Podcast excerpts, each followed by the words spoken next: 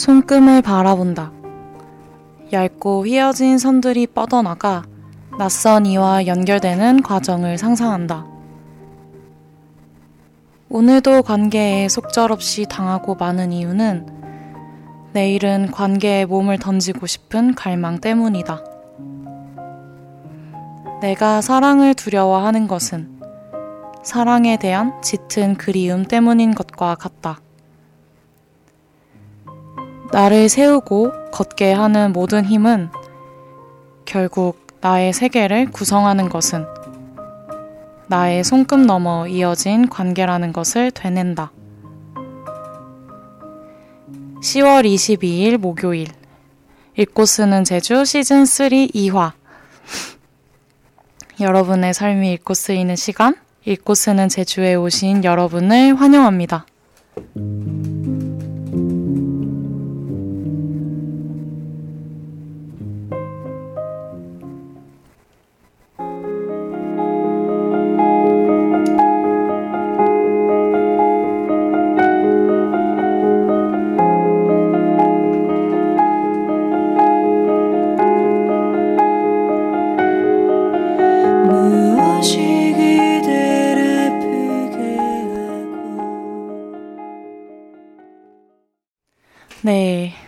안녕하세요, 여러분. 네, 읽고 쓰는 제주 시즌3에 오신 여러분을 환영합니다. 네, 오늘 10월 22일 목요일이네요, 벌써. 10월이 막바지에 다다르고 있어요. 저는 DJ 제주고요. 어, 일단 이렇게 방송 시간을 너무 제가 어겨버려가지고 참 죄송합니다. 그 오랜만에 옆방에 오니까 새로운 장비가 생겼어요. 마이크 거치대라고 하나요? 어, 정말 이제는 전문 DJ처럼 마이크 커버도 생겼고 어, 좀 녹음하는 녹음실에 온 것 같아요. 이런 장비도 생기고 뭐 장비가 또 이것저것 말썽을 부려서 조금 10분 정도 늦게 시작하게 되었는데요. 어, 이렇게 기다려 주시고 또 이렇게 함께 시작을 맞아주셔서 참 감사드립니다. 관우님이 장비는 늘 말썽이지라고 해주셨는데 아 진짜 빵 터졌습니다. 저 이런 개그 너무 좋아해서 아, 아 관우님 반갑습니다. 네 그리고 고작 소주 한 병에 님이 취했다는 게 사실인가요? 라고 해주셨는데 어, 누구한테 하시는 말씀인지 잘 모르겠고요. 혹시 스스로에게 이렇게 외치는 거라면 어, 맞는 것 같기도 하네요. 네. 여러분 잘 지내셨나요? 지금 시험 기간이죠? 여러모로 바쁘실 것 같은데, 저도 오늘 사실 방송을 해야 되나 말아야 되나 고민을 참 많이 했어요. 어, 시험 기간이라 이렇게 다들 일정도 있으실 테고, 시험도 있는 분도 계실 테고, 누가 방송한다고 들어줄까 했는데, 웬걸 저번 주보다 훨씬 많이 들어주시네요. 그래서 사실 저는 지금 휴학을 하고 있는 상태라 어, 시간이 더 널널하거든요. 그래서 아, 역시 휴학생에게 가장 꿀 같은 시간은 바로 시험 기간이 아닐까라는 생각을 하면서 아 그래 내가 휴학생인데 본분을 잊지 말고 어, 열심히 방송이나 해야지라는 생각을 하면서 오늘 방송으로 찾아왔습니다. 그래서 제가 오늘 어, 조금 급하게 준비를 했어요. 뭐 오프닝도 되게 막 급하게 쓰고 저희 오프닝이 정말 지금 따끈따끈 하거든요. 쓴 지 얼마 안 돼가지고. 네, 그래서 좀 면목이 없지만 어, 이래서 뭐 방송 2년 한 거겠죠? 제가 2년 했으니까 이 정도 짬이 생겨서 이렇게 급하게 방송을 해도 시작할 수 있는 거겠죠? 라는 생각으로 네, 방송을 하게 되었습니다. 아, 여러분 다들 잘 지내셨나요? 요즘 날씨가 많이 쌀쌀해졌는데 감기는 안 걸리셨는지 궁금합니다. 어, 네. 그러면 일단 여러분들께 안부도 물었고 첫 곡도 듣고 왔으니 아, 첫 곡 소개를 안 해드렸군요. 첫 곡은 어, 디어 클라우드의 사라지지 말아요입니다. 오늘 시험 기간인 만큼 제가 조금 여유롭게 방송을 할까 해요. 물론 학과는 6시에 닫지만 어, 그래도 원래 시험 기간에는 음악 들으면서 공부하는 게 별미잖아요. 그래서 제가 좋아하는 음악들로 가득가득 채워서 음악도 많이 틀어드리고 제 이야기가 항상 주가 되는 방송이었지만 오늘은 조금 다르게 가볼까 합니다. 근데 사실 이 약속을 지킬 수 있을지는 저도 저도 잘 모르겠어요. 네. 그래서 아 또 오늘 이제 주제를 사실 다양하게 생각을 했었는데 어, 아, 주제 얘기는 조금 이따 하죠. 주제 얘기는 이따 하고, 주제에 어울리는 음악들로 오늘 많이 채우고 그러겠습니다. 그, 원래 엽에, 음, 전통? 뭐라 그래? 되게 관습처럼, 뭐라고 해야 되지? 엽에 그 정규 프로그램이 있었어요. 시험, 그, 시험 기간 음악 방송이라고. 그래서 중간고사, 기말고사 시간이 되면, 어, 옙 DJ들이 각자 하루 종일 음악 방송을 했었어요. 그래서 어, 정말 자기가 딱 테마를 잡고 뭐 예를 들어서 가을에 어울리는 음악, 뭐 제주의 favorite playlist 막 이런 거를 정해가지고 진짜 재생 목록을 한 100개 정도, 아, 재생 목록이 아니라 음악을 한 100개 정도 이렇게 해가지고 재생 목록을 만들어서 이제 하루 종일 반복 재생을 해서 언제든지 내가 엽을 누르면 음악이 나올 수 있게 이런 방송도 있었는데 코로나가 터지고 다들 이제 학교에 잘 못 나오는 상황이 되면서 그런 방송도 없어졌네요. 그래서 오늘 걸어오면서 참 캠퍼스가 조용하고 쓸쓸하고 그러더라고요. 원래 시험 기간엔 더 북적거려야 되는데 그래서 참 안타까운 마음이 들면서 아 이런 시험 기간 음방도 있었는데 내가 오늘 한번 해봐야겠다.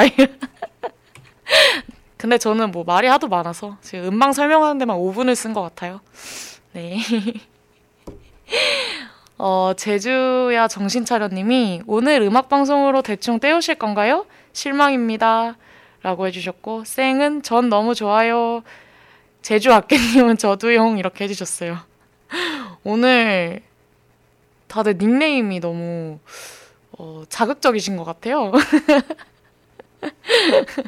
아, 감사합니다. 여러분의 뜨거운 성원을 받아 제가 열심히 해보도록 하겠습니다. 네, 그럼 본격적으로 방송하기 전에 청취 방법 안내해드리도록 할게요. 본 방송의 경우 PC로 청취해 주시는 분들께서는 yirb.연세.ac.kr에서 지금 바로 듣기를 클릭해 주시고 스마트폰으로 청취해 주시는 분들께서는 App Store, Play Store에서 옙 앱을 다운로드 하신 후 이용 부탁드립니다. SoundCloud와 팟빵의 YIRB를 검색하시면 저희 방송을 비롯해 다양한 옙의 방송을 다시 들으실 수 있으니 많은 관심 부탁드려요. 저작권 문제로 다시 듣기에서 제공하지 못하는 음악의 경우 SoundCloud에 선곡표를 올려놓겠습니다. 더불어 엽은 이번 학기 안전하고 즐거운 방송을 위해 마이크를 주기적으로 소독하고 모든 DJ가 마스크를 쓰고 방송을 진행하고 있습니다. 사회적 거리를 지키며 안심하고 들을 수 있는 엽이 되기 위해 항상 노력하겠습니다. 네. 청취 방법 안내해 드렸습니다. 그러면 오늘 주제에 대해서 잠깐 이야기를 해볼게요. 어, 사실 오늘 첫 곡으로 듣고 온 노래가 사라지지 말아요라는 곡인데요. 어, 때는 바야흐로 고등학교 때, 어, 제가 한창 뭔가 마음을 이렇게 많이 들여다볼 때 들었던 음악이었어요. 디어 클라우드의 음악은 참 이렇게 사람을 우울하게 하는 어, 매력이 있잖아요. 그래서 사람들이 제 친구가 옛날에 디어 클라우드를 설명하면서 아 디어 클 보통 다른 음악 같은 경우에는 우울을 얘기하면 어 뭐랄까 뭐 힘을 내자 그 각박한 세상이지만 함께 살아가자. 뭐 내 손을 잡아봐라. 뭐 이런 내용을 이야기하는 게 많은데 디어 클라우드 같은 거는 아 나 죽고 싶다, 뒤지고 싶다 하면 정말 나의 멱살을 끌고 저기 먼 심해로 가는 것 같다. 뭐 이런 얘기를 했었어요. 그래서 오히려 나의 자살을 부추기는 곡 같다. 막 이런 이야기를 했었는데 디어 클라우드의 목소리 음색 자체가 굉장히 무겁고 가라앉는 느낌도 있고 아, 저는 사실 처음 들었던 노래가 그때와 같은 공간 같은 노래가 제목이 이게 맞나? 항상 헷갈리는데 제목이 길어서 네. 그, 그 음악을 처음 들었었는데 그때 사실 남성 보컬인 줄 알고 어, 되게 음색이 특이하시다라고 생각했는데 어, 알고 보니까 여성 보컬이셨던 네, 그런 기억도 있네요. 그래서 그만큼 되게 목소리가 무겁고 힘이 있고 근데 그 힘이 사람을 되게 가라앉게 만드는 힘인 것 같아요. 뭔가 방방 띄우고 나를 가볍게 하는 것보다.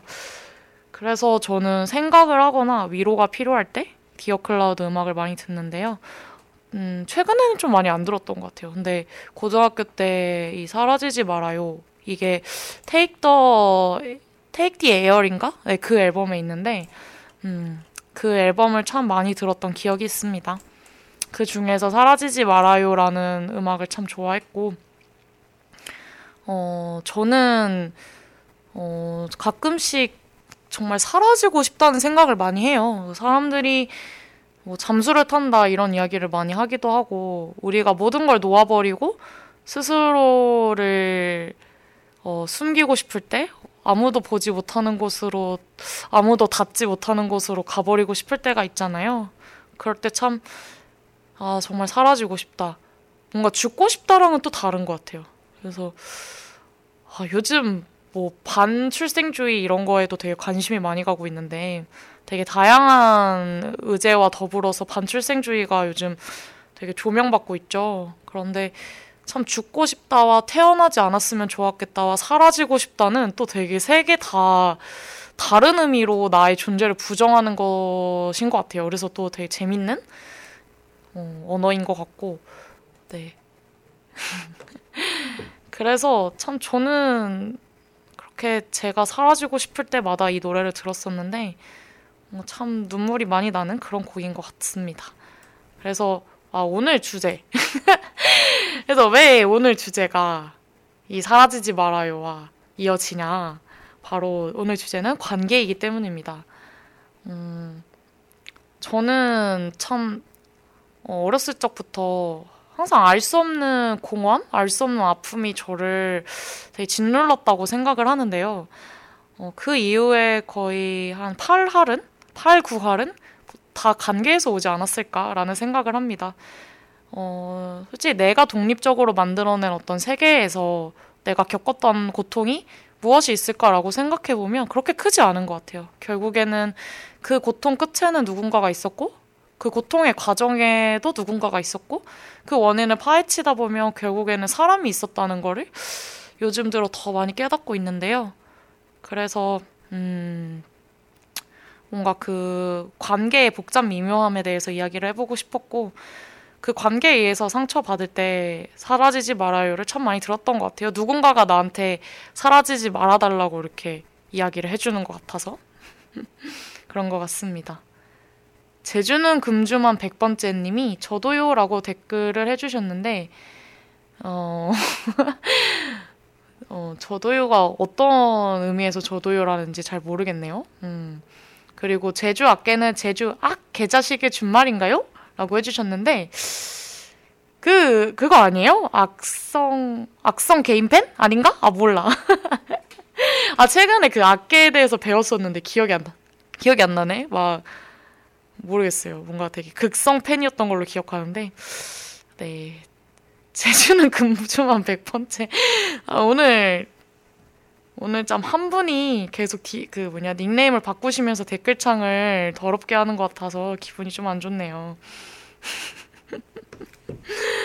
네, 그러면 노래 하나 듣고 우리 관계에 대해서 이야기도 더 많이 해보고 제 글도 한번 읽어보도록 해요. 저는 어, 원래 저번 주에는 이제 DJ 수가 써준 글이랑 신영복 선생님 글을 읽고 어, 이제 남의 글을 읽었으니까 이제 이번 주에 저의 글을 읽을 차례가 됐잖아요. 그래서 제가 글을 써야 되는데 아 사실 관계라고 주제를 지은 게 어, 원래 사실 관계에 대해서 꼭 한번 이야기를 해보고 싶었다라는 생각도 있었고 사실 편지 이야기를 할 때도 관계에 대해서 이야기를 했던 것 같아요. 결국에는 익스제라는 방송이 어, 그 모든 방송 주제를 관통하는 게 있다면 바로 관계와 사람이지 않을까? 뭐 이런 생각을 하는데요. 왜냐면 사실 결국 어, 글이라는 것 자체가 사람의 마음을 담는 것이고 사람의 사고와 시야 또 가치관을 담는 일이잖아요.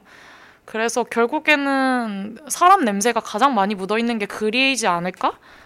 라는 생각을 해요. 그냥 우리가 살아가는 세상과 내가 겪은 어떤 경험들, 감정들을 녹여내는 게 글이니까요. 그래서 결국 읽고 쓰는 재주는 글로 통해서 사람에 대해서 이야기를 하고 싶었던 게 아닐까라는 생각도 있고요. 어, 그래서 관계에 대해서 한번 주제로 딱 잡고 이야기해보면 재밌겠다. 라는 생각이 있었습니다.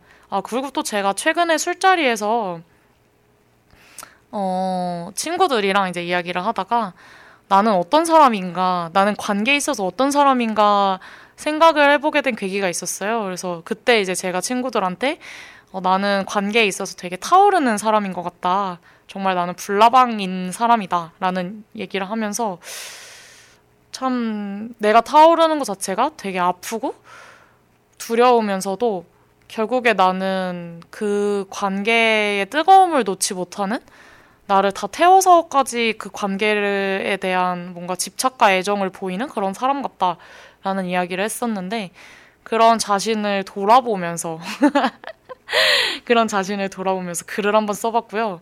어, 좀 그렇게 길지 않은 글이에요. 왜냐하면 급하게 썼기 때문이죠. 그래서 제가 옛날에 그 타오르는 여인의 초상이라는 영화를 어, 옛날도 아니죠. 올해 초에 봤었어요. 개봉하고 이제 영화관에서 봤었었는데 이제 그때 그 영화를 보고 나서 너무 많은 감명을 받았었고 저에게 참 큰 기감이 되었던 것 같아요. 그래서 참 정말 그 두 여인이 그 커다란 불씨를 만들면서 타오르는 그 모든 사랑의 과정이 저한테는 참 와닿았었고 결국 내가 바라는 것은 저렇게 타오르는 관계이지 않을까. 그 타오르는 관계를 위해서 내가 이렇게까지 아파온 게 아닐까? 뭐 이런 생각을 했었어요. 그래서 그 영화에, 영화를 보고 나서 글을 되게 길게 썼었는데, 사실 그거는 좀 영화 평론에 가까워요. 그 글의 형식은. 그래서 그 글을 조금 차용을 해서, 어, 제가 생각한 관계에 대한 것을 써보려고 노력을 했습니다. 그래서 노래를 한번 듣고 음, 돌아와서 글을 읽어보도록 할게요. 아, 그 전에 여러분들은 관계에 대해서 어떻게 생각하시나요? 댓글로 남겨주시면 고맙겠습니다. 아, 네. 제주학계님이 악성 개인팬 맞아요. 조심하세요. 라고 해주셨는데. 감사합니다. 개인팬, 악성 개인팬. 아, 개인, 개인 팬이긴 팬인데 악성 맞은 개인 팬. 아, 너무 좋네요. 사실 뭐 미지근한 건 전 굉장히 좋아하지 않습니다. 물도 미지근한 거 싫어하고요. 전 샤워할 때도 정말 뜨거운 물로 샤워를 하거든요. 그리고 또 맛있는 물은 무조건 엄청 차가운 물을 좋아합니다. 어, 그리고 나쁘려면 꼭 아주 나빠야 된다고 생각을 하고요. 그래서 악성 개인 팬님이 참 저한테는 감사한 존재네요. 어, 아무 말 대잔치를 하고 있어요. 네, 다음 곡은 보스동 쿨러의 죽여줘입니다. 노래 듣고 다시 돌아올게요.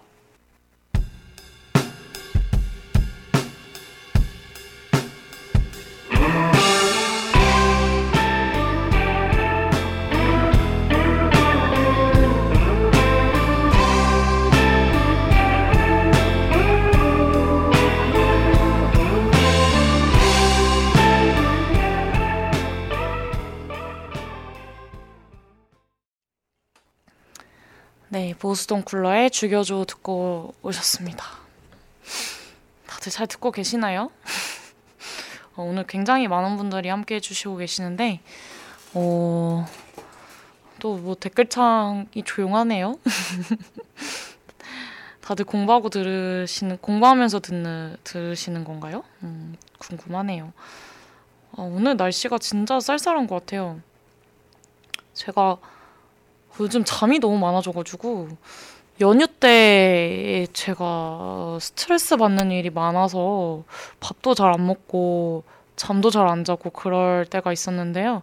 역시 사람은 다 총량의 법칙이 있나 봐요. 요즘에는 잠도 너무 많이 자고 밥도 너무 많이 먹어가지고 좀 걱정인데, 어, 오늘도 거의 12시간을 잤어요. 어제, 아, 일찍 일어나야지 하고 알람을 맞춰놓고 일찍 잠에 들었는데, 참 아침에 일어나 보니까 결국에 한 12시간을 잤더라고요. 음, 엄청 피곤했나 봐요, 뭔가. 왜 이렇게 잠을 많이 자는지? 밥도 많이 먹고. 어제 잠에 들면서, 아, 내일 빨리 일어나서 맛있는 거 먹어야겠다. 그 행복한 생각으로 이렇게 잠에 들었는데, 참, 사는 게 별게 없는 것 같아요. 그런 생각하면서 사는 거 보면. 네. 제주 특기는 피색조님이 뜨거운 제주가 쌀쌀한 날 녹여줘요. 라고 해주셨는데 되게 노래 가사 같다. 어, 노래로 만들고 싶은 그런 작사 능력이시네요. 네. 여러분은 관계에 대해서 어떻게 생각하세요? 사실 뭔가 관계라는 거는 음, 가벼우면서도 무거운 것이 아닐까라는 생각을 하는데 어, 참 뭔가 가끔씩은 관계가 되게 음식 같다라는 생각도 해요. 뭔가 우리 삶에 필수적이면서도 너무 다양한 메뉴가 나에게 주어져 있고, 어, 조미료를 팍팍 치면 또 그 팍팍 친 그런 인공적인 맛이 나면, 나면서 자극적일 수 있으면서도 또 누가 만들어준 음식이냐에 따라서 또 그 사람의 애정이 듬뿍 묻어나는 게 음식이잖아요. 그래서 참 뭔가 요즘에 참 음식이 뭔가 상품화되는 경우? 뭐 음식 상품일 수 있겠지만 뭐라 그래? 되게 막 공산품 같이 음식이 정말 이렇게 찍혀져 나오는 그런 느낌의 음식들 참 많잖아요. 뭐 이렇게 대량으로 파는 경우도 있고 뭐 그런 거 보면서 되게 아, 우리 삶의 필수적인 영양소를 담고 있긴 하지만 이렇게 공장에서 찍혀져 나오는 어떤 음식이란 게 참 우리 관계에 닮았다 이런 생각도 많이 하고 또 자연스럽고 맛있어질 수 있으면 또 끝없이 맛있어질 수 있는 게 음식이니까 음, 또 거기 안에 들어가는 재료나 과정 같은 게 참 공이 들고 시간이 들고 어, 참 번거롭고 이런 것도 참 음식이랑 많이 닮아 있지 않나 뭐 이런 생각도 합니다. 음 그러면 제 글을 한번 읽어보도록 할게요. 아, 노래를 틀다 보니까 틀고 싶은 음악이 너무 많은데 시간이 참 많이 남지 않았어요. 역시 저는 노래 틀기에는 젬병인가 봐요. 글을 한번 읽어보도록 하겠습니다. 어, 갑자기 부끄럽네요. 뭔가 오랜만에 이렇게 글을 읽으려고 하니까. 여러분 제 목소리는 잘 들리시나요? 제가 마이크를 이거 마이크 정말 DJ용 되게 삐까번쩍한 마이크 거치대로 지금 방송을 처음 하고 있는데 좀 되게 낯설면서 목소리 잘 나오고 있는지 어, 모니터링을 못해서 걱정이 되네요. 여튼 네 진짜 진짜 글을 읽어보도록 하겠습니다. 음, 아까 설명했듯이 이 글은 제 관계에 대한 어떤 커다란 가치관이 담긴 글이고요.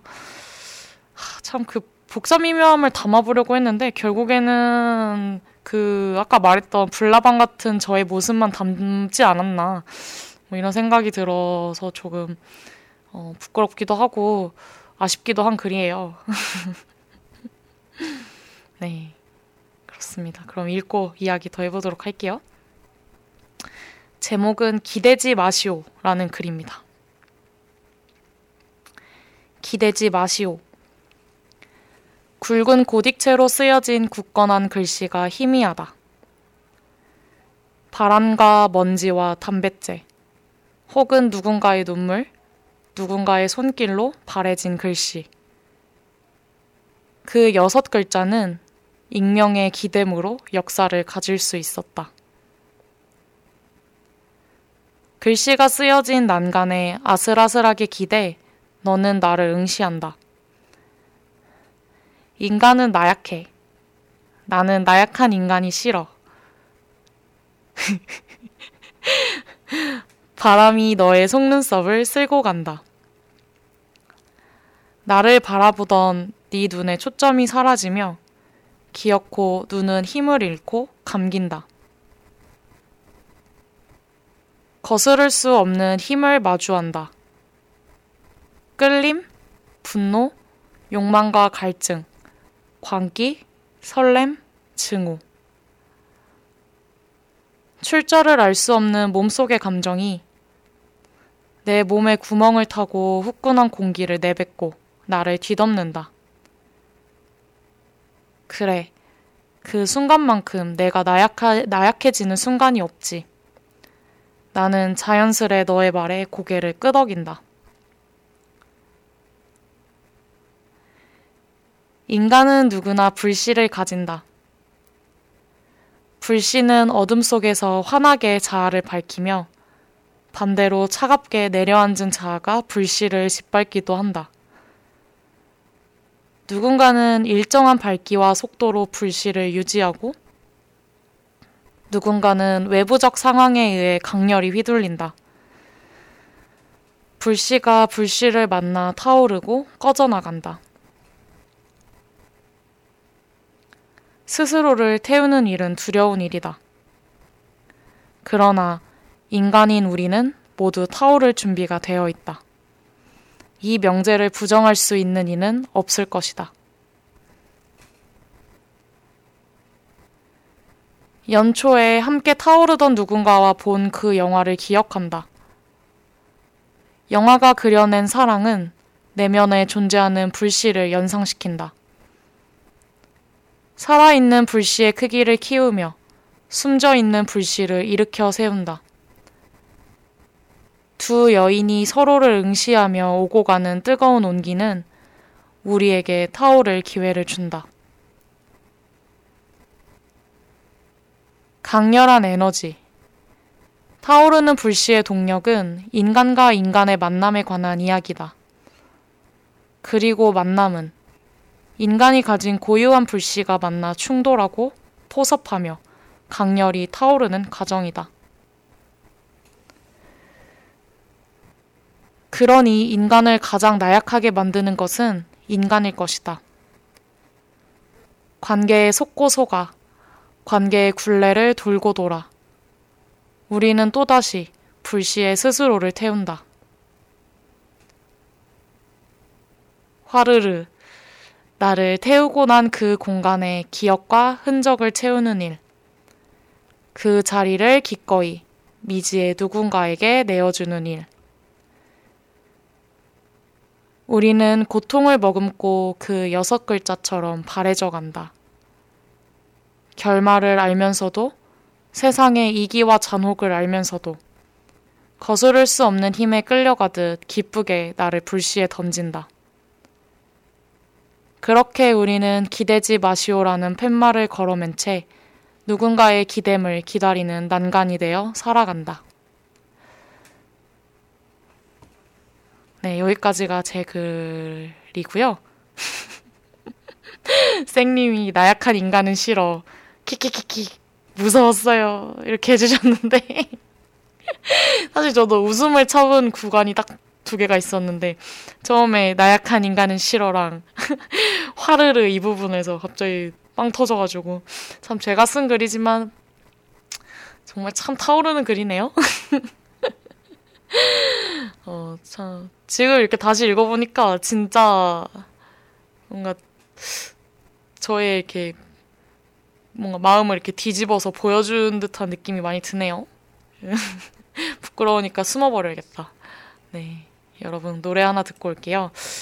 참 좋은 음악인데요. 어, 짧아요. 그래서 듣고 와서 같이 이야기 나누면 좋을 것 같아요. 어, 네, 그럽시다. 뭐 듣지?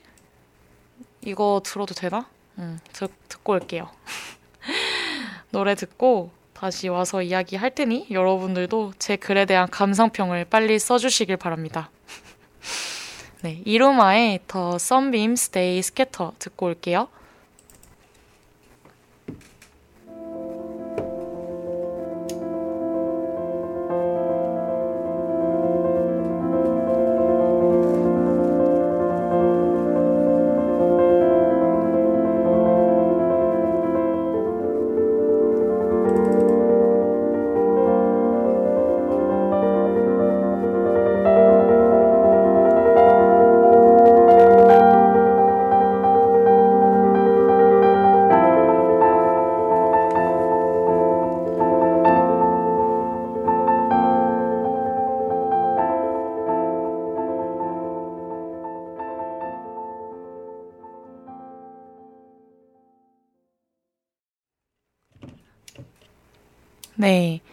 이루마의 The Sunbeams They Scatter scatter.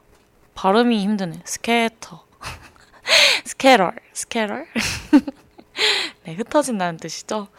아니, 이것도 약간 그린 때문에 이렇게 된 것 같아요. 제가 원래 영어 되게 잘하는데 시즌2에 그린이 합류하면서 자꾸 저한테 구린 영어 발음을 학습시켜가지고 제가 영어 발음이 안 좋아진 것 같아요. 네. 그렇습니다. 제가 참 좋아하는 음악인데요. 오늘 뭔가 제가 어렸을 때부터 좋아하던 음악들을 자꾸 꺼내고 싶은 날인 것 같아요.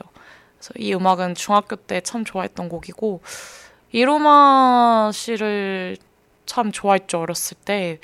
저는 피아노를 못 치는데, 제가 어렸을 때 피아노 어, 학원에 강제로 보내줬다가 저희 엄마의 꿈이 제가 피아노 잘 치는 거였거든요. 근데 제가 가가지고 피아노 학원에 피아노 건반을 제가 뽑아버렸어요. 피아노 치기 싫다고. 그거 있잖아요. 이제 가면 여러분들도 아시죠? 그 피아노 학원에서 시키는 거 사과 칠하기. 그래서 연습하면 이렇게 사과 하나씩 칠할 수 있는데 와 그거 칠하다가 정신병 걸릴 것 같아가지고 나는 이거 더 이상 못하겠다 이러면서 피아노를 막 뽑아버려서 이제 그 피아노 어머니께서 물어주고 이제 다시는 피아노 앞에 가지 못했었는데 네 그때 그 선생님 말씀에 따르면 피아노 학원 선생님이 아무리 찾아도 제가 없길래 방문을 이렇게 피아노 그 개인 연습실 같이 이렇게 있잖아요. 그래서 문을 열어 문을 이렇게 창문 틈으로 봐 창문 너머로 봐도 애가 없어가지고 도대체 어디 갔나 했더니 제가 이렇게 건반을 이렇게 손에 쥐고 울면서 이렇게 피아노 밑에 숨어 있었대요. 혼날까봐 잘못한 건 알았나 봐요. 그래서 힘이 그런 힘이 어디서 났는지 네 여튼 그래서 피아노와 참 저는 거리가 먼 사람인데 아 최근에 다시 피아노를 치고 있어요. 음, 재밌더라고요. 요즘에 커가지고 치니까 역시 사람은 어, 자의로 자유롭게 살아야지 어, 살 맛이 나는 것 같습니다. 네, 어쨌든 간에 제가 참 좋아하는 어, 피아니스트였죠 어렸을 때. 어, 지금은 뭐, 뭐 너무 화려한 피아니스트를 다 알게 되면서 약간 뉴에이지 하면 좀 가소롭고 뭐 그런 느낌도 있긴 한데. 근데 이 음악은 진짜 명곡인 것 같아요. 이로마 씨 많은 명곡이 있지만 제가 제일 좋아했던 곡이고 음, 제주 아깨님이 노래마저 불씨 같네요라고 해주셨는데 맞아요 참. 이게 정말 썬빔 이게 햇빛이 이렇게 흩어지는 그런 것을 뭐 묘사한 거겠죠 음악으로? 참 정말 아름다운 것 같아요. 들을 때마다 몰입하게 되고 어디론가 뭔가 다른 차원으로 이렇게 몸이 이렇게 붕 떠서 날아가는 것 같은 그런 느낌 참 많이 드는 음악입니다. 그래서 어, 음, 여러분과 함께 나누고 싶었고요. 여러분 제 글 어떠셨나요? 이번에 시즌 3에서는 처음 읽는 제 글이었는데요. 아, 많이 부끄럽네요. 좀 더 잘 써볼 걸 그랬어요. 약간 제가 좀 급한 마음에 쓰기도 했었고 어, 좀 아쉽기도 해요. 뭔가 오늘 시험 기간이라 많은 것을 많은 분들이 함께 해주지 못할 거라고 예상을 하고 약간 좀 번외편을 할까 막 생각했었어요. 번외편이 많이 준비되어 있거든요. 뭐 예를 들어서 놀고 먹는 제주라든지 뭐 타고 나는 제주라든지 아 놀고 먹는 제주는 약간 좀 뭐 술뭐 뭐 이런 거에 관한 방송을 음주 방송을 한번 해볼까 뭐 이런 생각도 하고 있었고 타고 나는 제주는 이제 제가 어 여행 갔다 온 그런 썰을 푸는 방송을 익스제에서 한번 해보고 싶다라는 생각이 있어서 어, 비행기 타고 뭐 어디로 날아가는 제주 뭐 이런 걸로 해가지고 하려고 했었고 또 뭐 최근에 제가 편집편 하면서 어, 물침대로 침전하는 제주님 이 추천해 주신 잊고 사는 제주도 한번 해볼까라는 고민도 했었는데 어, 관계를 되게 급하게 써버린 것 같아요. 약간 히든 카드를 이렇게 팍 써버린 것 같은 그런 느낌이 있긴 해요. 뭔가 참 할 얘기도 많고 음, 또 사연을 받았으면 되게 다양한 이야기들과 함께 할 수 있는 주제였을 텐데 제가 사연도 못 받고 이러면서 참 많이 아쉬움이 남네요. 그렇습니다. 그 참 그렇죠. 댓글이 많이 나왔네요. 어, 쌩님도 아, 와 이로마 즉석 선곡 좋네요. 이렇게 해주셨고 아 쌩이 사과, 사과가 뭐예요? 이렇게 해주셨는데 그 사과 몰라요? 그 그런 거 있어요. 그 피아노 학원에 딱 가면 되게 이렇게 작은 공책 같은 걸 주거든요. 그러면 이제 거기 보면 막 이렇게 사과랑 애벌레랑 막 포도랑 막 다양한 막 하트랑 막 이렇게 다양한 모양들이 있어요. 그러면 이제 그거를 이제 앞에다가 곡 이름을 써요. 뭐 예를 들어서 오늘은 뭐 학교 종이 땡땡땡 이렇게 앞에다 쓰고 이제 그거를 사과를 다 채워야 되는 거예요. 그 연습을. 그래서 사과가 이렇게 보통 한 다섯 개, 열 개씩 있거든요. 그러면 이제 학교 종이 땡땡땡 한 번 칠 때마다 사과를 하나씩 채울 수 있는 거죠.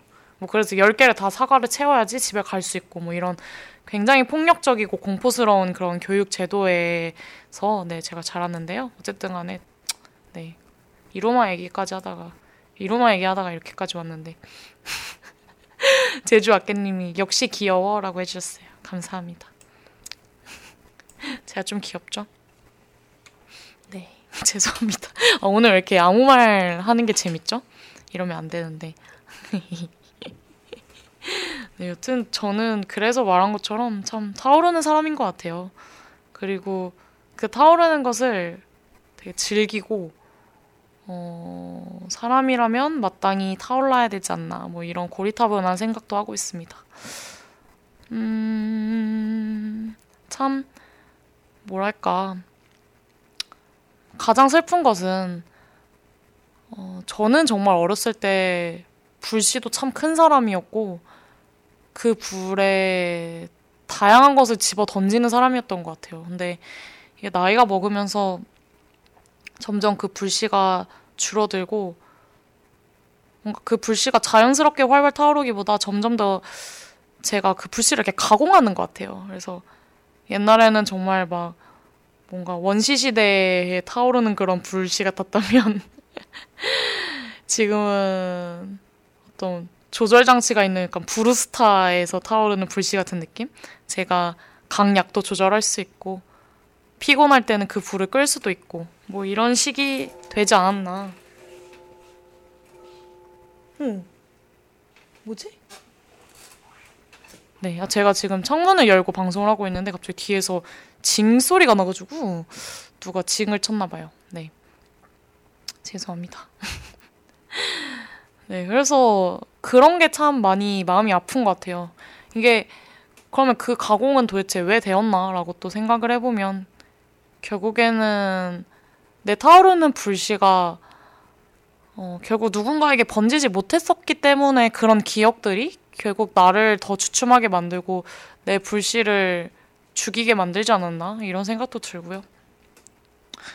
하지만 저는 참 결국 사람이 기댈 수 있는 것은 사람이라고 생각을 하고 그래서 기대지 마시오라는 말이 항상 볼 때마다 참 재밌었어요. 막 엘리베이터나 뭐 난간 같은 데에 기대지 마시오라고 이렇게 써 있잖아요. 하지만 우리는 담배를 필 때 늘 난간에 기대어서 피고 대화를 할 때도 그렇고 그렇죠. 그렇죠. 그래서 참 옥상이란 곳의 난간에 있는 기대지 마시오라는 글자를 보면서 다양한 생각을 했었는데 그게 참 관계 같다는 생각을 했던 것 같아요. 그래서 그 Phantom Thread라는 영화가 있는데요. 제가 옛날에 익스제에서 한번 얘기를 했던 것 같아요. 음, 참 제가 좋아하는 영화고 그 영화도 관계에 대한 이야기를 하고 있거든요. 어떤 되게 관계에 대해서 다른 불씨를 가진 두 개인의 이야기를 담아내고 있는데, 음, 결국에 결말은 음, 슬프기도 하고 아련하기도 하고 또 뭔가 희망차기도 한 그런 결말을 가지고 있는 영화예요. 근데 어 뭔가 이야기를 스토리를 이야기하면 다 스포가 될 것 같아가지고 이야기는 못하겠지만 꼭 추천 드리는 드리고 싶은 그런 영화고 여러분도 시험 끝나고 한번 보시면 좋을 것 같습니다. 근데 이제 그 영화에서 이제 여자 주인공이 음, 굉장히 이제 타오르는 사람이에요.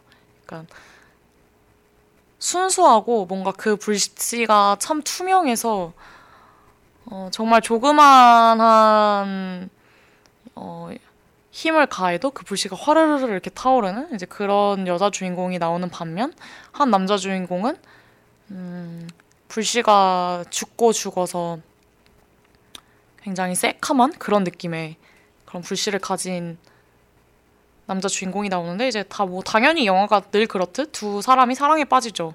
이제 그러면서 그 관계에 대한 그 서로의 엇갈림, 그 서로의 불씨가 만나서 충돌하는 그 과정을 참 잘 담은 영화인데 어, 그 여자가 이런 대사를 말을 해요. 어, 나에게 쓰러져, 나, 당신이 나에게 쓰러져 줬으면 좋겠어요. 라는 이야기를 하거든요. 근데 그 대사가 저는 그렇게 저에게 큰 울림으로 다가오더라고요. 그래서 참, 누군가가 나에게 쓰러진다는 의미가 무엇인가. 뭔가 항상 저는 그런 걸 갈망했던 것 같아요. 내가 누군가에게 쓰러질 수 있고, 쓰러진다는 건 참 용기가 필요한 일이잖아요. 우리가 보이지 않는 곳에 이렇게 픽 하고 쓰러질 때 거기에 땅바닥이 있을지 가시밭길이 있을지 푹신한 침대가 있을지 아무도 모르지만 그럼에도 불구하고 내가 너에게 쓰러질 수 있다는 거는 참 용기가 필요한 일인데 그런 관계를 갖는 게 나의 어떤 나의 음, 희망이 아니었을까? 뭐 이런 생각도 많이 했었고 그래서 관계란 쓰러질 수 있는 것이 관계가 아닐까. 뭐 이런 되게 순진한 생각도 해봤고요. 참 관계가 어려운 것 같아요. 뭔가 음, 오늘 오면서 막 제 글에 대해서 생각하면서 음, 아, 내 글이 너무 강, 강한가? 막 이런 생각도 하고 너무 감정적인가? 너무 막 타오른다. 막 어, 편지할 때도 제가 막 뭐 편지는 누군가에게 마음을 쏟는 일이고 막 누군가의 시, 누, 나의 시간을 온전히 그 사람으로만으로 채우는 일이고 막 이런 식으로 되게 낭만적인 이야기들을 했잖아요. 그래서 아, 이게 관계가 참 낭만적인 것만은 아닌데 점점 익스제가 낭만적인 것들로만 채워져 가는 그런 느낌도 있고 왜 그런지 모르겠어요. 제가 요즘 낭만이 필요한가? 음. 어쨌든 간에 저는 그래도 그 관계에 있어서 사람에 있어서 참 실망도 많이 하고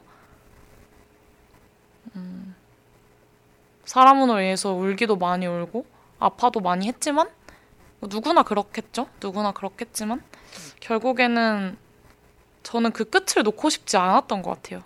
그냥 그럼에도 불구하고 그 사람이 나에게 와준 이유가 있을 것이고 그 사람과의 어떤 끈을 절대 놓고 싶지 않은 그런 일말의 감정이 있었던 것 같습니다.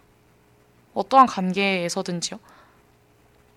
음, 제, 제가 참, 저는 스스로를 염세적이고 부정적인 사람이라고 정체화하는데, 이런 이야기를 하다 보면 제가 한없이 긍정적이고 해맑은 사람 같아요. 머릿속이 참 꽃밭 같은 그런 느낌. 그냥 인간이 제가 그냥 그런 인간이어서 그런 것 같아요. 참 어, 저한테는 관계가 정말 필요한 것 같아요. 그래서 그래서 이런 생각을 하는 거겠죠. 재밌네요. 네. 아유, 제주 아깨님이 제주는 낭만적인 사람이어서요. 라고 해주셨어요. 감사합니다. 낭만적으로 살아야 될 텐데요. 그래서 음, 잘 모르겠어요. 요즘 저의 불씨를 들여다보는 일이 참 두려워지기도 하는데요.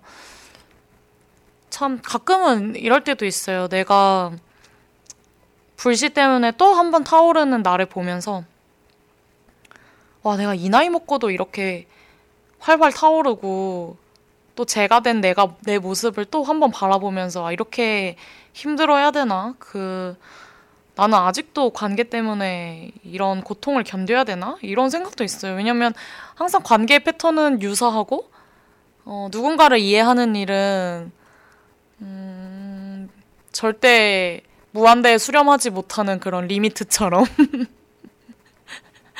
그런 느낌이잖아요. 절대 내가 어떤 곳에 도달하지 못하는 그런 느낌이 들 때가 많은데, 어, 음, 그럼에도 불구하고 저는 그 아픔을 즐기는 것 같기도 하고요. 네, 그렇습니다. 제가 그런 성정인 것 같아요. 그런 성정의 사람. 네. 근데 결국에는 다 누구나 그런 좋지 않을까라는 생각도 해요. 그냥 그 불씨가 어떤 풍파를 맞고 다듬어져 왔냐의 문제지. 어, 저는 제가 쓴 글에 있는 인간은 누구나 타오를 준비가 되어 있다라는 명제. 그 명제에 정말 누구도 부정할 수 없다고 생각을 하는 사람이기 때문에. 하하. 네, 그렇습니다. 네, 그러면 노래 한 곡 또 듣고 올게요. 아, 이렇게 글 하나로 어, 먹고 살려니 참 힘드네요. 역시 사연을 받아야 되는 것 같아요. 네, 아, 틀고 싶은 노래가 참 많은데, 무슨 노래를 듣지? 근데 제가 좋아하는 음악들이 다 노래가 기네요. 근데 시간은 많이 남지 않았고, 음, 콜드플레이의 오 듣고 오겠습니다. 듣고 다시 돌아올게요.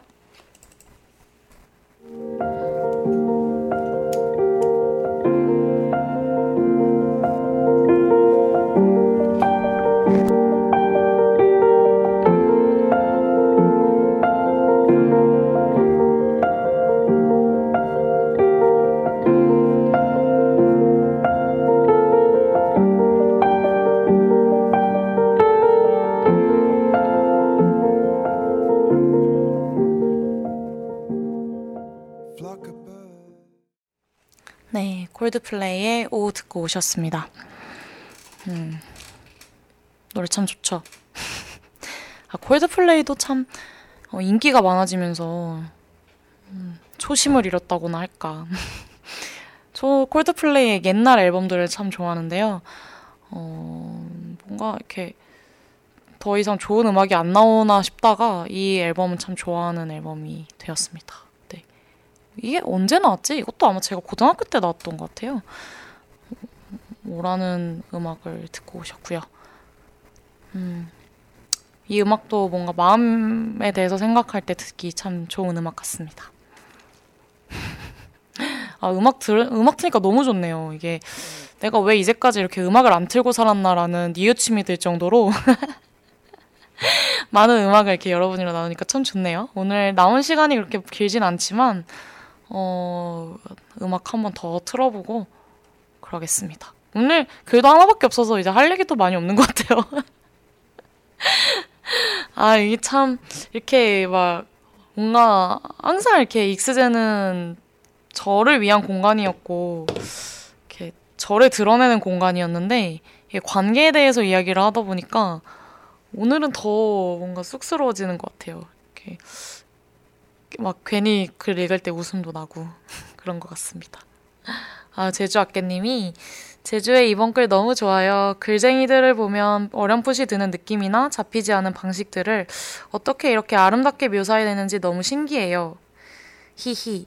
관계에 대해서도 전 막연하게만 느껴지는데 불씨와 난간으로 생각하니 참 아름답네요. 라고 해주셨어요.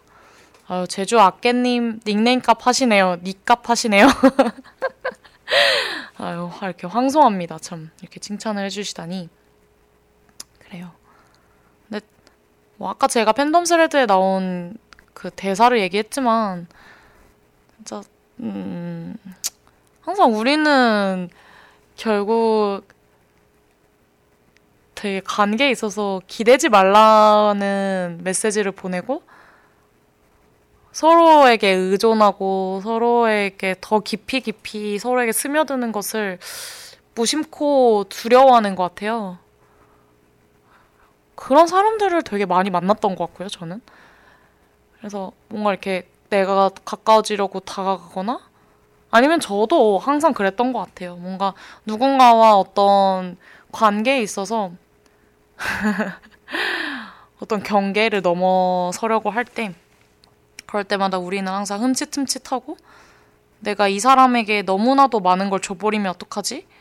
혹은 이 사람이 나에게 지나치게 의존하면 어떡하지? 그 관계에 대한 책임이라든지 그 관계에 쏟는 어떤 에너지나 감정을 걱정하게 되는데 그렇기 때문에 우리는 항상 팻말을 걸고 선을 긋고 누군가에게 벽을 쌓는 것 같아요. 그렇기 때문에 우리가 또 살아갈 수 있는 것도 어느 정도 있겠죠. 왜냐면 우리가 너무너무 기대해버리면 난간에 떨어져서 다칠 수도 있고, 그쵸? 난간은 위험한 곳이니까요. 그래서 우리는 관계에서 항상 경계심을 갖고 무서워하고 두려워하는데, 음. 결국에 기대지 마시오라는 팻말이 정말 그런 메시지를 내면서도 바래질 수 있었던 것은 결국 누군가의 기대이 계속 있지 않았나라는 생각이 들어서 그 글을 그렇게 써봤고요. 저도 아 뭔가 제주 아깨님이 이렇게 얘기를 해주시니까 저도 이번 글이 되게 마음에 드는 것 같아요. 뭔가 이런 이런 지금 썼던 글을 인트로 삼아서 관계에 대해서 더 깊은 고찰을 하는 글을 써보고 싶다라는 생각도 드네요. 네. 그래서 참 어렵고 어렵고 어려운 관계인데 그 안에서 내가 받는 내가 그 사람과 나누는 어떤 것이 있기에 살아갈 수 있지 않나 이런 막연한 생각을 하면서 네 오늘 방송을 해봤던 것 같습니다. 오늘 뭔가 더 차분해지는 것 같아요. 참 오늘의 학과는 제가 항상 학관에서 옆 옆방에서 네, 방송을 하는데요. 오늘따라 옆방이 참 고요하고 더 싸늘하고 쓸쓸하고 그런 것 같네요. 그래서 근데 또 그 관계에 있어서 어 사실 또 관계에 있어서 가장 중요한 것이 무엇이냐라고 생각을 하면 결국에 나와의 관계가 가장 중요하지 않을까라는 생각도 해요. 왜냐면 음 저도 그렇고요. 아픈 거는 싫거든요. 아픈 건 싫고, 어, 나를 아프게 하는 것에서 도망치고 싶은 거는 당연한 심리고요. 또 그런 것이 반복되다 보면 결국에는 지치게 되는 것 같아요. 그래서 저는 그렇게 마음이 달아 없어지고 지치는 것을 참 무서워하는데, 그래서 시작도 잘 안 하려고 하는 그런 경향이 있고, 그래서 뭐 아까 말했듯이 우리가 그런 것들을 두려워하는 거겠죠, 결국에는. 음. 근데 그런 뭔가 관계에 지친 사람의 눈빛을 보면 그렇게 마음이 아플 수가 없는 것 같아요. 그 창백하고 뭔가 텁텁한 그런 눈빛? 결국에 불씨가 정말 다 꺼져버려서 아주 미약한 온기만 남아있는 그런, 그런 느낌? 그런 사람을 어, 사회에 나갈수록 제가 바깥으로 나갈수록 더 많이 만나게 되는 것 같은데, 음, 참, 그렇게 우리가 지치고 내 불씨를 스스로 꺼버리지 않기 위해서는 결국에는 나와의 관계, 내가 그 불씨에 계속 어떠한 공급원을 넣어줄 수 있는 그런 관계가 되게 중요한 것 같아요. 그래서 사실 내가 우울하고 내가 아프고 내가 너무나도 힘든 상황이 오면 내 외부 상황이 무슨 소용이 있겠습니까? 어, 내가 내 홀로 설 수가 없는데 일단 사람이 일어나서 서서 누군가에게 다가가야지 기댈 수 있잖아요. 하지만 서, 서, 일어서가지고 누군가에게 다가갈 힘조차 없는 그럴 때가 있잖아요. 그러니까 그런 정말 끝도 없는 우울에 다다르게 되면 결국에 그 우울에서 나를 일어설 수, 일어설 수 있게 하는 것은 그 누구의 불씨도 아닌 나의 불씨인 것 같다라는 생각을 참 많이 하게 되는 것 같아요. 음, 그래서 저도 음, 가끔씩은 저 스스로에게 놀라요. 왜냐면 친구들이 저에게 많이 했던 말이 아, 참 너는 어, 골든 리트리버 같다. 뭐 이런 얘기를 많이 하, 했었고 참 사람에 죽고 사람에 산다. 뭐 이런 얘기도 많이 할 정도로 저는 사람을 참 좋아하는 사람이고 아까도 말했듯이 이건 저의 성정인 것 같기도 한데요. 어, 그런데 이제 그렇게 어, 그렇게 살아왔던 제가 어, 제 불씨가 더 이상 투명하지 않고 죽어가는 모습을 볼 때가 있는 것 같아요. 그럴 때 저도 흠칫흠칫 놀라면서 어 언제 이렇게 내 불씨가 힘이 없어졌지? 라는 생각도 많이 하게 되고 그런 거에서 속상해하기도 하는데 어, 결국에는 이런 불씨를 유지하고 계속 나를 타오를 수 있게 하는 힘은 나한테서 나오지 않는가? 뭐 이런 굉장히 자기개발서 같은 이야기를 하고 있네요. 근데 뭐 꼭 불씨가 타오를 필요도 없죠. 생각해보면. 음. 불씨가 죽어, 한 번 또 죽어야지 또 다시 타오를 수 있는 힘도 생기는 거고요. 우리 뭐 화전이란 것도 있잖아요. 불로 한 번 싹 태워야지 더 싱싱하고 건강한 채소와 곡물이 자라는 것처럼 우리 마음도 또 그런 타오르고 또 재가 되고 또 다시 그 위에 뭐 어떤 것이 자라서 또 다시 타오르는 그런 모든 과정이 반복하면서 우리가 성장해 나가는 거겠죠. 그렇습니다. 그래서 참 요즘 들어서는 저에게 그런 관계에 있어서 반복하고 부딪히고 다시 일어서고 성장하고 이랬던 기억들이 저를 살아가게 한다는 생각이 많이 듭니다. 참 사람은 사람 없이 못 사는 것 같아요, 정말. 누군가 나눴던 이야기라든지, 뭐 누군가가 나에게 써줬던 편지 한 장이라든지, 누군가의 눈빛이라든지, 이런 기억들로 결국에는 살아가는 게 아닐까? 누군가와 같이 살아낼 수 있었던 어떤 순간들을 기억하면서 내가 또 한 번 용기를 내서 일어설 수 있는 게 아닐까? 이런 생각이 듭니다. 그래서 기억이 참 중요하고 과거가 중요한 것 같아요. 누군가가 누군가를 만나는 일도 참 중요한 것 같고요. 네. 그렇습니다. 관계는 참 지긋지긋하면서도 끊을 수 없는 것인 것 같네요.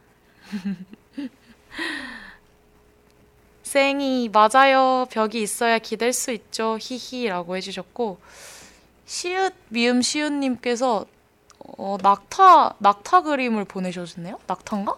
저게 뭐지? 모르겠어요. 이모티콘 두 개를 이렇게 보내주셨는데. 아, 멍멍인가, 멍멍이? 멍멍인가 보다.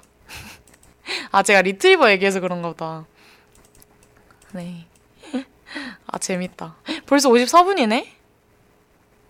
어, 벌써 54분이구나.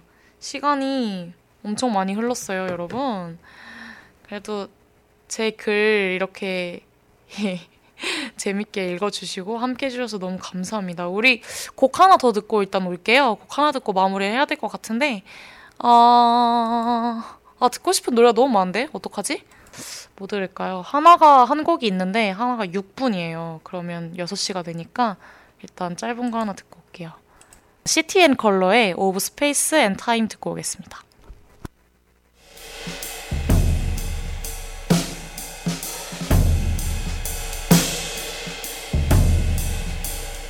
There's a murder of crows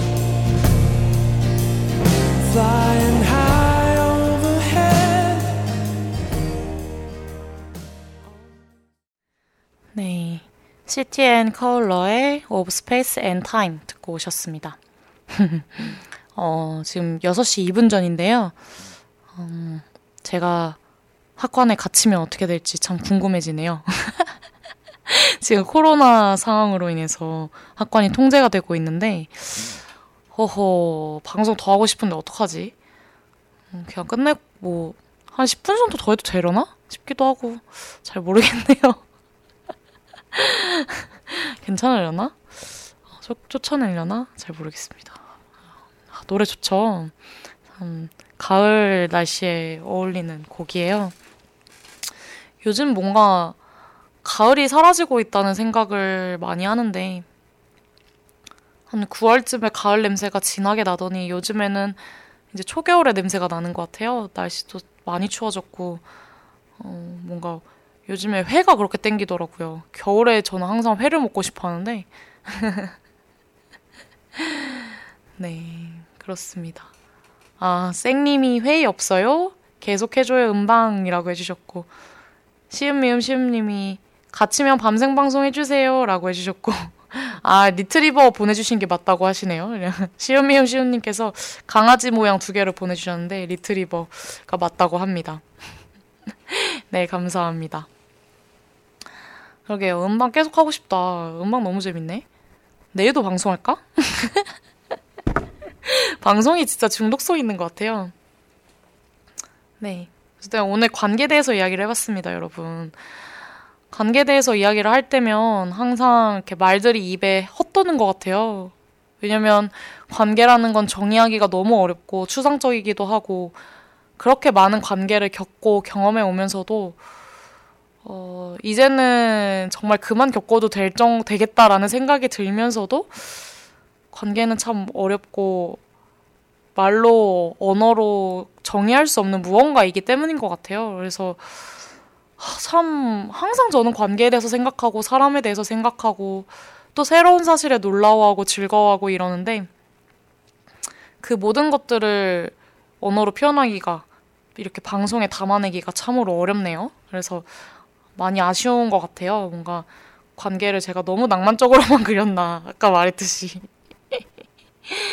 그렇기도 한 것 같고 참 세상에 수많은 관계가 있는데 그것들을 제가 다 이렇게 담아내지 못한 것 같아서 너무 아쉽습니다. 음 그렇습니다. 그래도 저는 참 저는 그 관계에 대해서 그래서 생각하는 걸 참 좋아하는 것 같아요. 그래도 그래서 이렇게 방송할 수 있어서 너무 좋았고 갑자기 애증이란 무엇인가 이런 생각도 드네요. 그리고 또 그 제가 앞 서 말했던 그 술자리에서 친구들과 이해할 수 없는 사람을 사랑한다는 건 무슨 의미일까 이런 이야기도 나눴었는데 참 그런 관계도 너무 재밌는 것 같아요. 누군가가 누군가와 정말 너무나도 다른 방향을 바라보고 걸어 나갈 때 그럴 때 또 어떤 음, 거리감이 있잖아요. 내가 그 사람을 너무너무 사랑하지만 결국에 우리가 다다를 곳은 너무나도 다른 곳인 것이 눈에 또렷이 보일 때 그리고 그 사람이 나라는 사람을 온전히 이해할 수 없는 것 같다라는 생각이 들면서도 우리는 사랑을 나누고 있을 때 그만큼 되게 기묘한 관계가 없는 것 같아요. 근데 또 점점 그런 관계가 많아지는 것 같다라는 생각도 들고 또 반대로 누군가가 과연 나를 온전히 이해하는 것은 가능할까라는 생각도 들고 그렇습니다. 저는 항상 관계라는 것은 누군가가 나를 어, 깊이 깊이 이해해주는 것이라고 생각을 했거든요. 너는 이런 사람이야 라고 말했을 때 내가 거기에 동의를 하고 나보다 나를 더 잘 표현해주는 사람에게 사랑을 느꼈던 것 같아요. 그런데 이제는 어, 그런 관계가 어, 참으로 헛된 꿈이지 않았나? 이런 생각도 참 많이 들고요. 어, 나도 나를 잘 모르는데 타인이 나를 어떻게 꿰뚫고 그 관계에서 나를 정의할 수 있겠나. 오히려 그런 사람이라면 더 예의 없는 사람이 아닌가. 뭐 이런 생각도 하게 되는 것 같네요. 어, 오늘 방송을 하면서 참 여러 사람의 얼굴이 스쳐 지나가는데, 음, 저는 관계를 일방적으로 끊는 일을 잘 못해요. 뭐, 사실 뭐 연인 관계에 있어서는 관계를 끊어내야 되는 게 맞겠지만, 뭐 헤어질 때, 아, 그래서 저는 참 이별을 무서워하는 것 같아요. 왜냐면, 관계라는 거는 결국 제 삶의 하나의, 자, 하나의 세계이고, 나를 구성하는 어떠한 구성물인데, 그 구성물을 가위로 이렇게 도려내서 버려야 하는 거잖아요. 왜냐면 누군가를 증오하고 누군가를 미워하고 그런 거는 결국에 내 삶의 하나에 박혀서 남아 있을 수 있거든요. 또 지난 흔적을 남기기도 하고 어쨌든 내가 안고 갈 수 있는 어떤 하나의 일부인데 정말 뭐 이별이라는 것은 뭐 친구와도 이별을 할 수 있겠고 뭐 누군가의 죽음으로 이별을 할 수도 있겠고 그렇겠지만 이별이란 것은 또 다르게 다가오는 것 같아요.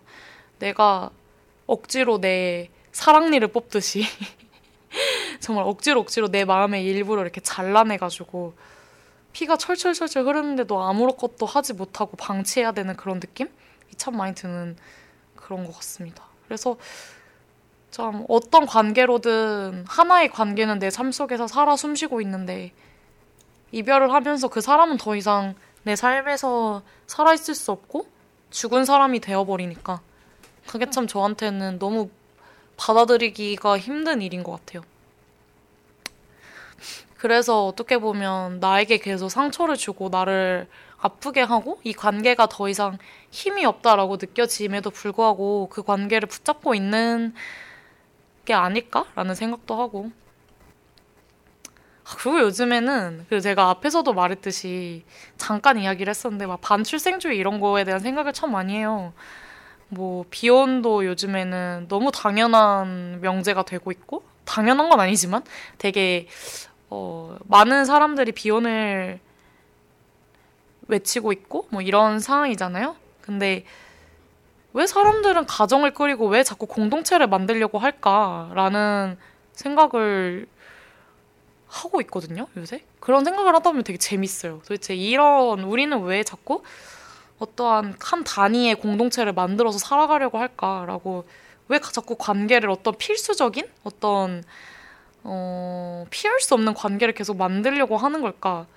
왜냐하면 가족이란 게 어떻게 보면 긍정적인 감정으로만 이루어지는 게 아니잖아요. 되게 어, 불가피해서 함께 살아가는 경우도 있고 정말 이미 관계가 다 죽어 있는데 그냥 그 죽어 있는 끈을 붙잡고 살아갈 때도 있고 어쨌든 간에 왜 그럴까라고 생각을 했을 때 결국 우리는 정말 누군가에게 쓰러질 수 있는 그 창구를 마련해 놓고 싶은 그런 마음이 너무 크기 때문에 자꾸 그런 공동체를 찾고 뭔가 법칙으로라도 어떤 법에 묶여 있더라도 그런 관계를 만들어 내야겠다는 마음을 가지고 사는 것 같아요. 어, 우리가 뭐 한국이 되게 뭐 연애 공화국이다 이런 얘기 많이 하잖아요. 되게 사람들이 다 연애에 미쳐 있고 연애를 안 하는 사람이 루저가 되고 막 이런 느낌의 음, 나라다 이런 얘기 이런 비판도 참 많이 듣는데 저도 사실 좀 그렇게 생각해요. 한국만큼 연애에 미쳐 있는 나라가 없을 것이다. 뭐 그런 생각 저도 되게 자주 하는데 그 이유가 한국은 되게 구조적으로 누군가에게 사랑을 계속 어 뭔가 나의 능력으로 사야 되는 나라인 것 같아요. 내가 무엇을 잘해야지만 누군가에게 인정을 받고 그게 사랑으로 돌아오고, 어, 그 이유는 계속 어떤 한국이 되게 성취에 집착하는 나라이기도 하고, 또 그거를 개인에게 강요하기도 하고, 그런 과정에 있어서 우리가 뭔가 진짜 온전히 누군가에게 마음을 주고 관계를 나눈다기보다는, 어, 자꾸 나라는 사람의 어떤 이미지를 생각하게 하는 나라인 것 같다라는 음, 저는 좀 그런 의견이 있습니다. 왜냐면 저도 어렸을 때 그랬었던 것 같거든요. 뭐 사실 뭐 다른 나라는 엄청 다를 것 같진 않지만 뭐 다른 나라도 그렇겠지만 네. 되게 우리가 좁은 세상에서 살아왔고 되게 고착화된 사고 방식을 가질 수밖에 없는 그런 교육 과정인 것 같아요. 되게 가스라이팅도 많이 당하는 것 같고 결국에 그런 관계 그런 곳에서 우리가 정상적으로 건강하게 정말 누군가에게 쏟아 부을 수 있는 관계 맺음이란 게 과연 존재할까? 심지어 그 관계가 시작하는 가정이라는 곳 자체에서부터 우리가 과연 한국 가정이 얼마나 건강한 관계를 맺고 있느냐는 저는 참 많은 의문이 드는데 그런 관계에 대한 공허가 있기 때문에 어떤 결핍이 있기 때문에 우리가 계속 계속 뭐 어떤 나를 나만 생각해주고 내 전화는 언제나 받아주고 어, 나, 나를 세, 온 세상에서 제일 특별하게 생각해주고 이런 사람을 끊임없이 원하게 되는 것 같아요. 그게 바로 한국에서 어떤 연애라는 것으로 치환이 되는 것 같고 그래서 저는 참 그런 것들이 흥미롭더라고요. 저조차도 그랬던 것 같아요. 왜냐면 친구에게 어떤 아가페적인 사랑을 바라는 거는 참 이기적이고 몹쓸 짓이잖아요. 사실 친구도 가족이 있고 연인이 있고 또 나 말고 다른 친구가 있는데, 어, 우리는 그런 관계를 결국 어떤 애인이라는 것에서 찾고 있지 않았나? 뭐 이런 생각도 참 많이 하게 되는 요즘입니다. 그래서 결국 그 말하고 싶었던 거는 그 모든 마음 안에는 어, 누군가를 정말 지극히 갈망하는 마음이 있다. 우리에게 관계가 어, 우리를 참으로 지치게 하고 아프게 할지 몰라도 결국에는 다시 또 우리는 관계를 맺고 살아갈 수밖에 없는 일은 되게 사소한 것에 감동을 받고 관계에서 또 행복감을 느끼잖아요. 그 뭔가 되게 뇌가 마비된 사람처럼 똑같은 일을 반복하고 똑같은 아픔을 겪고 이런 일은 결국에는 우리가 그럴 수밖에 없는 어떤 거스를 수 없는 갈망이 있기 때문이 아닐까라는 생각을 합니다. 그래서 결국에 우리는 서로에게 쓰러질 수 있는 사람을 원하고 있고 기대지 말라고 하면서도 서로의 기대므로 인해서 살아갈 수 있는 게 아닐까라는 생각을 해요. 네. 참 제가 모질게 끊어낸 관계도 많은데 그런 사람들은 저를 어떻게 기억할지 궁금하기도 하네요. 음, 네. 그렇습니다. 그러면 벌써 6시 10분이 됐어요. 오늘 마지막 곡 들으면서 이제 방송 마무리해야 될 것 같습니다. 마지막 곡은 뭘 듣지? 좀 밝은 곡을 들을까요? 오늘 조금 좀 뭔가 가을의 쓸쓸함과 어울리는 곡들을 많이 들은 것 같아요. 어, 음, 네, 그러면 이 곡은 어, 어머니가 딸에게 쓴 노래예요. 그래서 딸이 태어나고 그 딸을 바라보면서 쓴 음, 그런 가사이기도 하고 그러면서 쓴 음악이기도 하고 그런데요. 참 이 노래를 들으면 어, 다른 마음으로 마음에 되게 그런 달달함이 이렇게 퍼져 나가는 그리고 참 뭔가 아 이런 게 바로 사랑인가 이런 느낌도 많이 들고 참 네 그렇습니다. 그래서 마지막 곡으로 같이 들으면 좋겠다라는 생각을 했고요. 어, 오늘 되게 두서없고 정신없고 제가 오늘 방송 준비를 뭐 원래 방송 준비를 많이 안 하지만 방송 준비를 오늘 너무 못 해가지고 사실 내일 방송을 할까 뭐 이런 생각도 하다가 그래도 정규 시간에 방송하는 게 맞는 것 같아서 이렇게 급하게 급하게 찾아왔는데요. 요즘 다들 바쁘시고 정신없는 하루하루 보내시고 계실 텐데 이렇게 함께 해주셔서 너무 고맙습니다. 어, 네, 너무 고맙고요. 정말 가을이 저물고 있어요. 저번 주에는 제가 완연한 가을을 즐기세요 이러면서 이제 끝냈었는데 점점 이제 가을이 저물고 있는 것 같아요. 그 가을의 끝자락에서 어, 여러분과 이렇게 함께 관계에 대해서 사람에 대해서 이야기할 수 있어서 너무 행복했고요. 어, 저물어가는 가을 여러분도 어, 충실하게 또 가을을 만끽하시길 바라겠습니다. 저는 다음 주는 제가 개인적인 사정으로 어, 지방에 가게 되었어요. 그래서 목금 토를 제가 어, 제가 지금 일을 하고 있는데요. 업무상 제가 울산에 내려가게 되었습니다, 여러분. 제가 싱싱한 화로회와 함께 11월 초에 돌아올게요. 그리고 11월 초에는 또 굉장히 특별하고 정말 멋있는 게스트 한 분이 오실 예정입니다. 그래서 그 게스트와 함께 제가 어, 주제를 저희가 노력이라는 주제로 함께 하기로 했는데 주제가 바뀔 수도 있겠지만 뭐 그건 잘 모르겠고요. 노력이라는 주제로 돌아오도록 할게요, 여러분. 네. 아, 다, 그 다음 방송부터는 제가 글 공유도 받을 예정이니까 많은 관심 부탁드리고요. 네, 그러면 이제 정말 정말 방송을 마쳐보도록 하겠습니다. 어, 저도 여러분들에게 어떤 쓰러질 수 있는 사람, 또 쓰러질 수 있는 방송, 그리고 익스제가 쓰러질 수 있는 공간이 되었으면 좋겠네요. 네, 여러분의 삶이 읽고 쓰이는 시간, 읽고 쓰는 제주에 오늘도 찾아와 주셔서 감사합니다. 어, 민디 글래디 힐의 All About Your Heart 들으면서 오늘 방송 마칠게요. 여러분 좋은 하루 되세요.